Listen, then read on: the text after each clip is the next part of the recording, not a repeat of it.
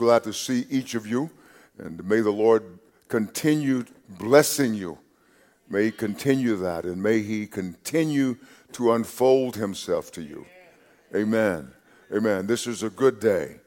This is a good day. I want to uh, just take some time and talk about uh, what God has intended for you and how you and I should uh, comport ourselves, how we should conduct our lives uh, today.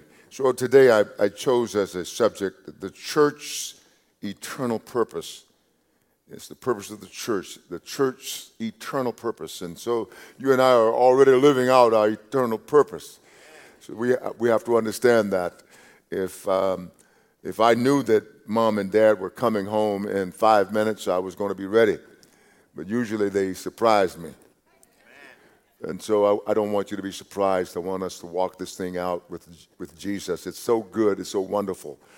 Uh, let me, let's look at uh, Ephesians chapter 3, uh, starting in verse 8, and uh, we'll look at that. So if we're going to talk about purpose today, let's give you a few uh, definitions for a purpose. Um, if I were to ask you, I'm sure you could tell me uh, very clearly what purpose is, or, or enough of us would say some things that we would get the idea of it. It's really to set something forth, a setting forth of something. Uh, for example, a proposal, you know, it, it, could be a purpose, or your intention. Uh, that, that is your purpose, your intention. So when we talk about the church's eternal purpose, we're saying, what is God's intention for the church? And, and also, specifically, when the Bible speaks of purpose, it sort of uh, the idea of the showbread in the temple comes to mind, wherein the, the bread was was baked and put out fresh every day before the, the, the Lord. That is, uh, the bread of the presence, it was called that. So that's really what it has an idea of being exposed to God when you think of our purpose. It also is the reason uh, for which something exists. It's the reason for which something exists. So, why do you exist? Do you exist to get your felt needs met, or do you exist for God's intention? And, or it, it, could also be the reason um, that something has been done or something was made. You and I were made for something. So uh, that also deals with purpose. And so it, it also is an intended or desired result the, an intended or a desired result. It also means the end or the goal or the aim of something. And uh, so today, let's look at this briefly uh, what God intends for us. I don't want to live my life doing what God did not intend. I think that would be such a sad life. And those of us who live in the Western world have been taught so much, whether you were aware of it or not, we've been taught so much that you, you and I need to live sort of for ourselves. And there are all these good things that we can do with our lives. But rather than just asking God, why am I here? What do you want from me? And so in Ephesians chapter 3, verse 8, we will start. Paul writes, To me, who am less than the least of all the saints, this grace was given that I should preach among the Gentiles the unsearchable riches of Christ. So Paul is saying, so this is why he existed. This is what God intended that somebody who saw himself as the least of all the saints, the sanctified people, the set apart people, God's people. He said that this grace was given. So God had given him this amazing grace, this amazing favor, this, uh, this God given ability these God given, this God given wealth that he should preach among the Gentiles the unsearchable, untraceable riches of Christ. Now, I, I love that. So he, God gave him an understanding of who Jesus is, and therefore he explored this, um, this vastness of Jesus. If we, if we took time to know Jesus like we know our occupation, our job, how far, much farther would we be? How much further would we be? And he says that he had been given this grace to preach this untraceable. In other words, Jesus is so vast that you, you cannot really trace him out. You, you can't find it, but you can, you can try. And so Paul was doing that. But he said something that's very beautiful in verse 9. He said, and to make all see. I, I, that has fascinated me. And to make all see what is the fellowship or the sharing of this mystery, which from the beginning of the ages has been, had been, has been hidden in God who created all things through Jesus Christ. So Paul says that God has given him this ability to make all see. Wouldn't you like to be able to just speak with such clarity that people begin to see, their eyes are open. And Paul says he has this grace. Now, if you said, Yes, I, I want that, then I want you to hold that, that desire because it, it can be your determination. So now, because you have that desire, now you are determined to see it happen. Now, he says that he hath the ability to make all see what this sharing of this mystery, which was from the beginning of the ages, was hidden in God who created all things through Jesus Christ. And so, what Paul is saying is that the church is a revelatory body, not just a body that receives revelation, but a body that dispenses revelation the revelation of God. Uh, there was a, a song that was sung a lot when I was a boy I don't know the exact title, but I think it was titled How I Got Over. How I Got Over. It meant how I, got, how I uh, lived beyond debilitating things, dangerous things, uh, hurtful things, painful things, how I got over. And it says, Now, my soul looks back and wonder how I got over. You know, and so, so what we're looking at here is that the, the church now is a, this amazing revelatory body that you are expressing to somebody. How do they get through that? I'd like to know how they were able to survive all those things. And so sometimes the modern church, we seem to think that it's about not having issues or always shining like a new dime. But you shine like a new dime when you reveal the purpose of God.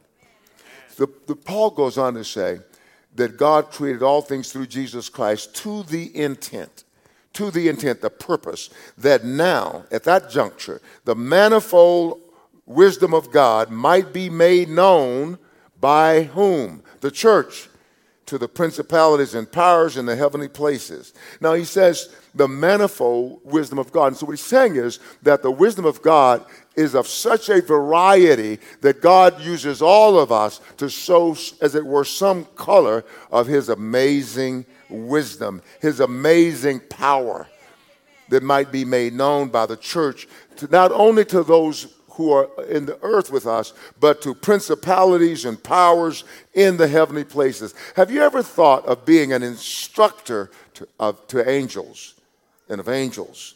He says that you are an instructor, and Paul says he has this ability from God, this grace from God, to be able to make people see. Amen. Wow.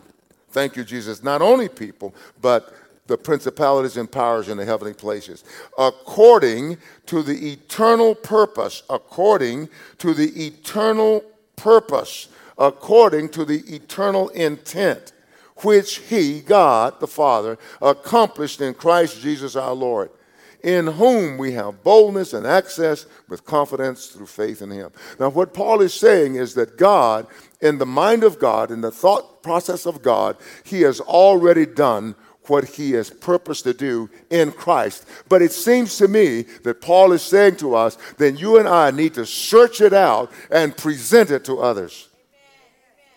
Are you searching it out? When uh, we, we, were praying a short while ago, I was, I, I was really overcome because my brother and his family are hurting.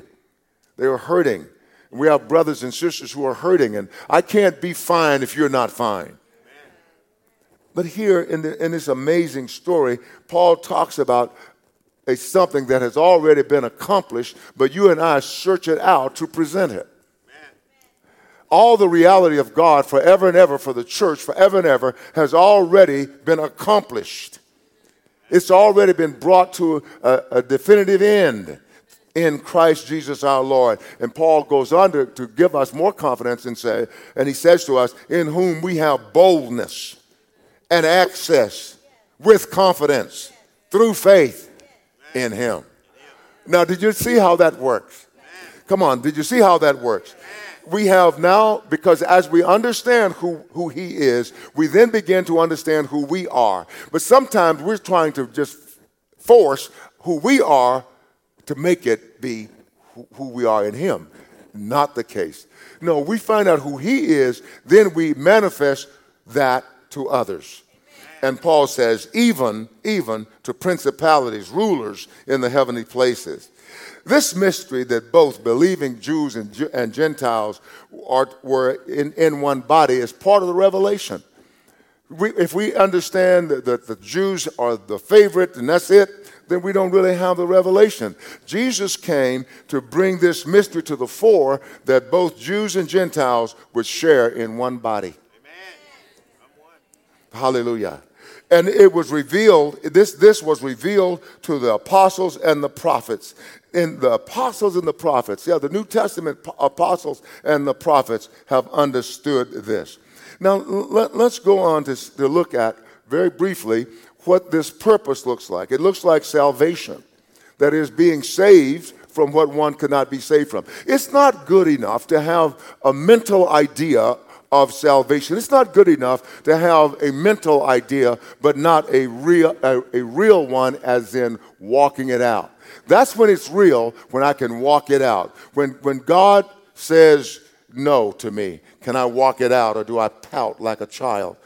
Sometimes I've pouted like a child, but I've grown out of that. Now, what does it look like? It looks like redemption, his purpose of purchasing us, becoming the ransom price for us. So, what does that mean? Paul calls it grace that God has bestowed upon us immeasurable grace, more grace than, than you could ever use, even in eternity. God has given you that grace. And it's, it's also dealing with deliverance, that God has delivered us from this world that is all the power of the world to subjugate us, to bring us down, to destroy our hopes and dreams in God. He has delivered us from the power of the world system. He has delivered us from the power of the devil. He has also transferred us into another kingdom. But so often we don't seem to understand the kingdom. We think it's a feel good kingdom, like the kingdoms of this world. Get, you get all your needs met, all your desires met, and you are totally fine now. But can you handle it when you don't get them met? Can you still love Jesus? And, and forgiveness. Forgiveness. Forgiveness of sin. That's a part of this forgiveness of sin. Can you imagine? Forgiveness is one of the most amazing blessings and the most undertold blessing that we have. Forgiveness. The opportunity to start again without demerit forgiveness, the opportunity to start again without demerit. And, and all those finger pointers, they're not for forgiveness. They just want to be forgiven, but they don't really haven't really internalized forgiveness. That is, God has been good to me, I will be good to you. God gave me what I didn't deserve, I'm going to give you what you didn't deserve. Forgiveness. And then the unmerited favor of God, the grace of God. Each of us right now, whether we realize it each of us right now are basking in grace. We are seated in grace. We have experienced the mercy of God. And, and I am here today because of God's grace, not because I was smarter than others. Let's look, let's back up and look at Ephesians chapter 1. I, I backed up because we normally start in 1, right? But let's look. He says, just as, uh, verse 4, just as he chose us. So God had a purpose for you being a saint, a sanctified one, a set apart one. And so it's so crazy. We so esteem things of the world. We so esteem things of the world that, that sometimes we put them on par with God. You say, Well, I would never do that. Oh, you do it, maybe not with words, but in practice. So let's don't do that. Let's know right now, whenever I talk about some of the things that God gives me to talk about, somebody wants to say, well, we're going to be practical. You can be spiritually practical, or you can be spiritually impractical. You can be spiritually practical, and that is doing whatever God says. But you don't take the spirit things and bring them into some natural format and just do that. And that's now you're practical. No, no, you're practically something else. He chose us in Him. Now, listen what He did. I, I, know that we, we understand these things with our head, but do you understand them with your heart? When you understand these things with your heart, they will take you into a whole new sphere, another area, another arena. I want you to go into another arena. I would like for you to go beyond what you can feel, what you can touch, what you can, as it were, smell. I would like for you to go beyond that and soar with God. He chose us in Him, in Christ. Listen, before the foundation of the world. Can you imagine? I don't, I don't know how, what, how your imagination is. My imagination is very vivid. Can you imagine that God knew before He made the world, He's going to save you?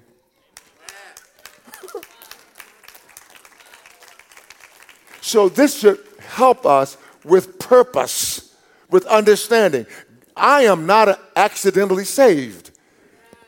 I'm not saved because I one day came down an aisle and shook a preacher's hand. Good handshake, but that was not why I'm saved. I'm saved because God purposed it, and in time and space, I said yes to God, even in the midst of my lostness. How do you figure that out? Even though you're lost and you cannot see or, or know, but somehow you say yes. Somehow you go, I need the Lord. I need God. I need Jesus Christ. When the person's next to you never thought like that. Wow. But listen, he didn't just choose us in him before the foundation of the world. Not only that, he had a purpose that we should be holy and without blame before Him, basking in His love. Now, listen, He's not finished yet. This is this this is this is just like Holy Spirit superlatives. You know, where you go from one degree of superabundance to another degree of superabundance. It's like superabundance, abundance, abundance, abundance. And you just keep going and going and going and going and, until you can never find that doubtful person you used to be. Hallelujah. He's amazing. He chose us in Him before the foundation of the world that we should be holy and without blame before Him in love, having predestined. That sure does mess up a lot of Protestants. You know, people were saying I was preaching, I was blaspheming when I talked about predestination. Here it is, right here in the scripture. Having predestined us to adoption as sons by Jesus Christ to himself. He predestined you to be a full grown son of God, able to do the family business. He's not saying here he adopted you, that's why you're in the family. He's saying he adopted you and gave you rights of full sonship. You can now conduct family business. But you were born again you were at, at, at, the Greek, I believe that's teknon. You were a nepios, a little bitty, bitty bitty baby, diaper baby. Then you became a teknon. Then you became a huios. But here he says that uh, according, now he did that, he predestined it, you to adoption as sons, full grown sons, by Jesus Christ. And notice everything is done by Jesus or in him or through him. He's, he's indispensable. And so I want you to walk around aware that Jesus is indispensable. I don't want you to just say, say it today, but you leave here and he's not indispensable because you're caught in a traffic jam. Or he's not uh, uh, indispensable because now you've got something in your head that's your present reality and he's not there now. Wow. Are you still with me? Yes, wow. Now he did all this according, the Bible says, according to the good pleasure of his will. That means like even or or according to concerning or pertaining or touching to the good pleasure of his will. According is in agreement, even. Now listen, he says, according to the good pleasure of his will. So his good pleasure, his will, he did that to the praise of the glory of his grace. Now, Paul goes on to say, by which he made us accepted in the beloved. I've taught you not, uh, many years ago when I talked about the beloved, talking about from I mean, preaching from uh, Colossians chapter 1 that he has delivered us from the power of darkness and transferred us into the kingdom uh, uh, uh of his beloved son, that it's a place, it's, it's a person. The place is a person. The place is a person. So it's not just like, oh, it's in heaven, this, this um, very almost random idea of heaven, this, this broad view of heaven. It's just this place where I guess you can have all the grapes and bananas you want, you know, and ride on a cloud. But it's a person. Heaven is a person. And, and many years ago, I, I, I taught you that I, go, heaven per se is not my goal. Christ is my goal because wherever Christ is, I've got heaven. And this is what he is saying to us to the praise of the glory of his grace, grace by which he made us accepted in the beloved. His grace by which he made us accepted in his beloved Son. Verse, verses 7 through 10, he says, In him. Now, notice how he speaks again. We could talk about Ephesians, the first chapter, maybe for a, a year, and I don't think we would exhaust it. In him, we have redemption. We've been purchased through his blood, the forgiveness of sins the forgiveness of sins. Again, the forgiveness of sins. It's very important that your sins are forgiven. And, and, Paul is driving this point home. Our sins are forgiven. We are seated here today and online because our sins are forgiven. God's not angry. We will never experience the wrath of God. Our sins are forgiven.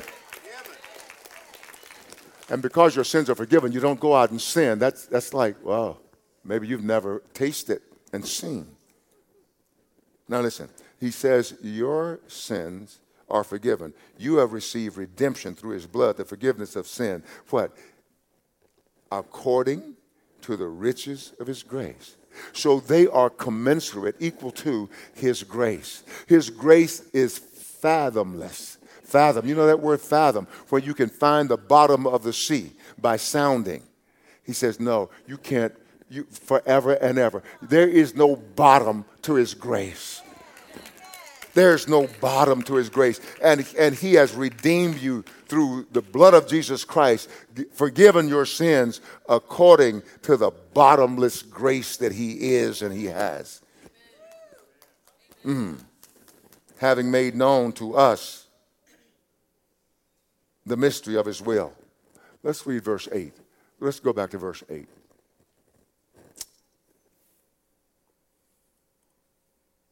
Is that it? Which he made to abound toward us in all wisdom and prudence. Which he made to abound toward us in all wisdom and prudence. Having made known to us the mystery of his will, according to his good pleasure, which he purposed in himself now, He made this purpose for you in Himself that he, God did these things in Christ so they would be immutable, unchangeable. They would always be there for us. Age after age after age after age, eon after eon after eon after eon, forever and ever and ever and ever. He put your treasure in a person. That in the dispensation of the fullness of the times, he might gather together in one all things in Christ, both which are in heaven and which are on earth, in him. Christ, your treasure chest, in him. Let us pray.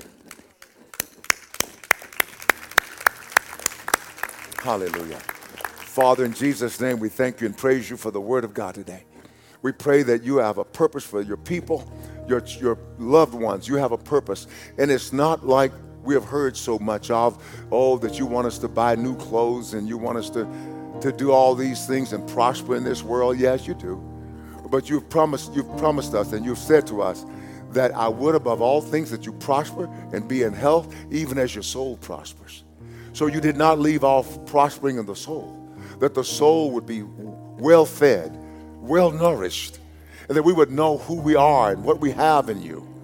And we would know how unattainable it is that the enemy can destroy us in an eternal sense. It's an impossibility. We're beyond his reach because we've been transferred from his kingdom and his domain into the kingdom of your beloved Son. In him.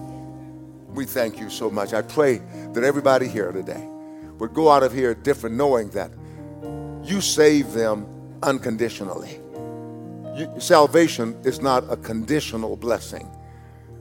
It's an unconditional blessing because you you saw us before the foundation of the world.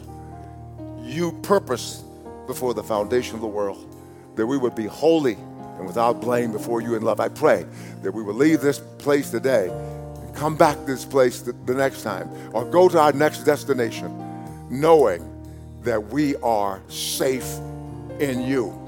Safe, secure from all alarm in you.